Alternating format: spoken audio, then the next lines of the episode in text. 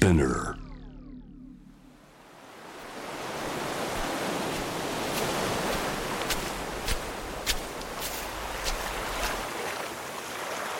地中海沿いに広がる中東の国イスラエル。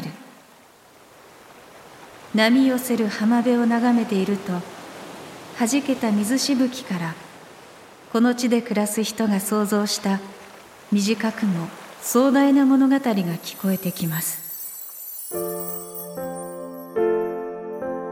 Welcome to the Israeli Stories. ナビゲーターのレイチェルちゃんです。このポッドキャストではイスラエルの短編小説という新しい世界へあなたを招待します。どうぞお楽しみください。今回の作品はアモス・オズ作「仲間内で」より畑野苗子役「二人の女」パート2お届けします。人に触れた水しぶきは肌に溶けあなたの意識に消化されていく。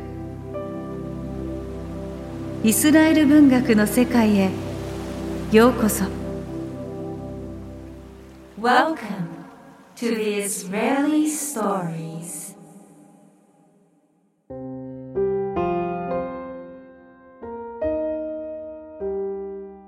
アリエラは食堂の入り口にある集合ポストの左下の隅の自分宛ての郵便受けに折りたたまれたオスナットの几帳面な丸文字のメモを見つけた。ボアズは血圧の錠剤をしょっちゅう飲み忘れます。錠剤は朝と寝る前に飲むこと。それから朝にはコレステロールの錠剤も半分飲むこと。サラダは黒胡椒抜き。塩や細かいトッピングチーズはほとんどかけないで。ステーキはダメ。魚と鶏肉は OK ですが、塩辛い味付けは避けて。甘いものの食べ過ぎにも注意してください。オスナットより、追伸ブラックコーヒーは控えめに。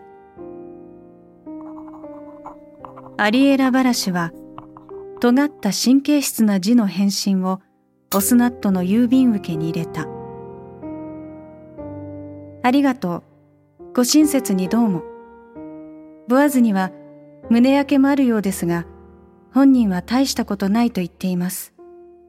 ご希望通りにやってはみますが、ボアズはなかなか難しい人で、自分の健康のことも他のいろんなことも気にかけません。お分かりでしょう？アリエラ B より。オスナットは書いた。揚げ物、酸っぱいもの、辛いものを食べさせなければ、胸焼けしないはずです。オスナットより。アリエレ・バラシュは数日経ってから返事を書いた。私たちがしたことについてしょっちゅう考えています。ボアズの気持ちは変わりませんが、私の方は日々気持ちが移り変わっています。ボアズは犬のことは少しは可愛がるけれど、猫には我慢ならないようです。午後に修理工場の仕事から戻ると、で、何か変わったことは？と聞いてシャワーを浴び、ブラックコーヒーを飲み、私の肘掛け椅子に座って新聞を読みます。コーヒーの代わりに紅茶を出そうとしたら、ボアズは怒って母親みたいだって文句を言いました。それから肘掛け椅子でうとうとしながら新聞を膝に置くことして、夜7時に目を覚ますと、ラジオのニュースを聞きます。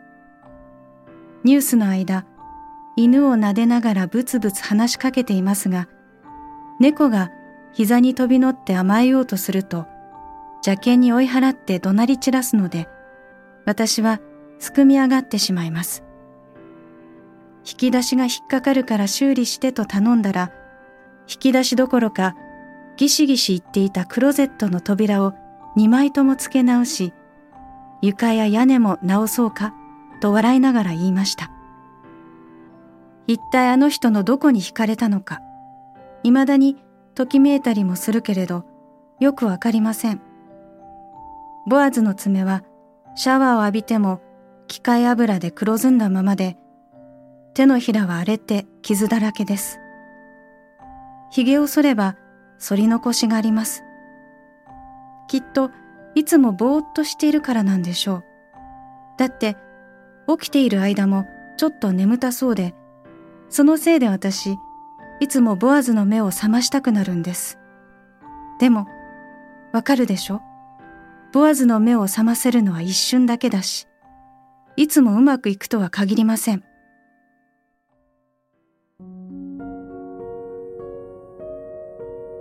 オスナット、あなたのことを考えながら自分自身に問いかけない日はありません。ひどい女ね。あなたがしたことに弁解の余地なんかないでしょ、と。でも、時々、もしかしたら、あなたは全然気にしてなくて、ボアズのことなんか愛してなかったんじゃないかって思うこともあります。わかりません。あなたにこんな仕打ちをする前に選択の余地はあったかもしれません。実際はなかったけれど。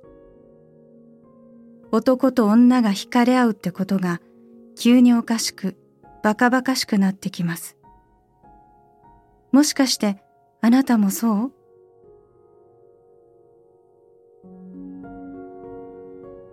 もしあなたたちに子供がいたら私とあなたはもっとずっと辛い思いをしたでしょう。でも、ボアズはあの人はどうでしょうね。わかりっこありません。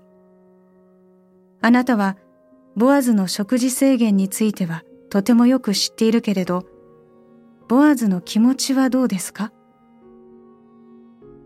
果たして、ボアズは何かを感じてるんでしょうか？一度ボアズに後悔してるって聞いてみました。そしたら、ボアズはうなり声を上げて、俺があいつじゃなく君のところにいるってだけでわからないのか？って言いました。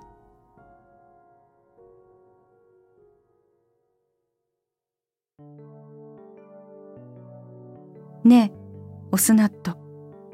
私は毎晩のようにボアズが眠った後、ベッドに横たわったまま、カーテンの隙間から暗闇に差し込む月明かりを見つめながら、私があなただったらって考えるんです。あなたの静けさに惹かれます。あなたのその静けさに少しでもあやかれたらって。時々こんな真夜中に起きて着替えて、あなたの部屋まで行って何もかもちゃんと説明しようと、戸口まで行くんですが、一体何を言おうって言うんでしょう。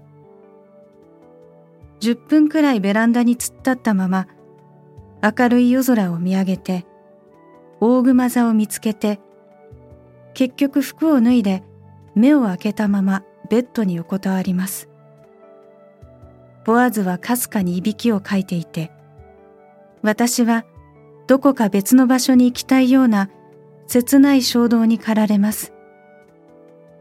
あなたの部屋で二人きりになりたいとか、こんな風にわけもわからないまま、ただ不意にどうしようもなくあなたに親しみを覚えてしまうのは、眠れなくて目を開けたままベッドに横たわっている夜だけです。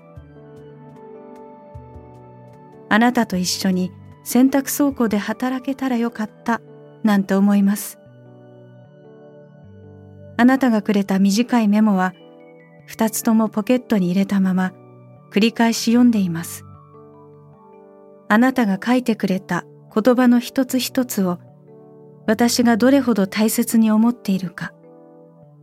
それ以上にあなたが書かずにいてくれた言葉をどれほど大切に思っているか。分かってほしいんです。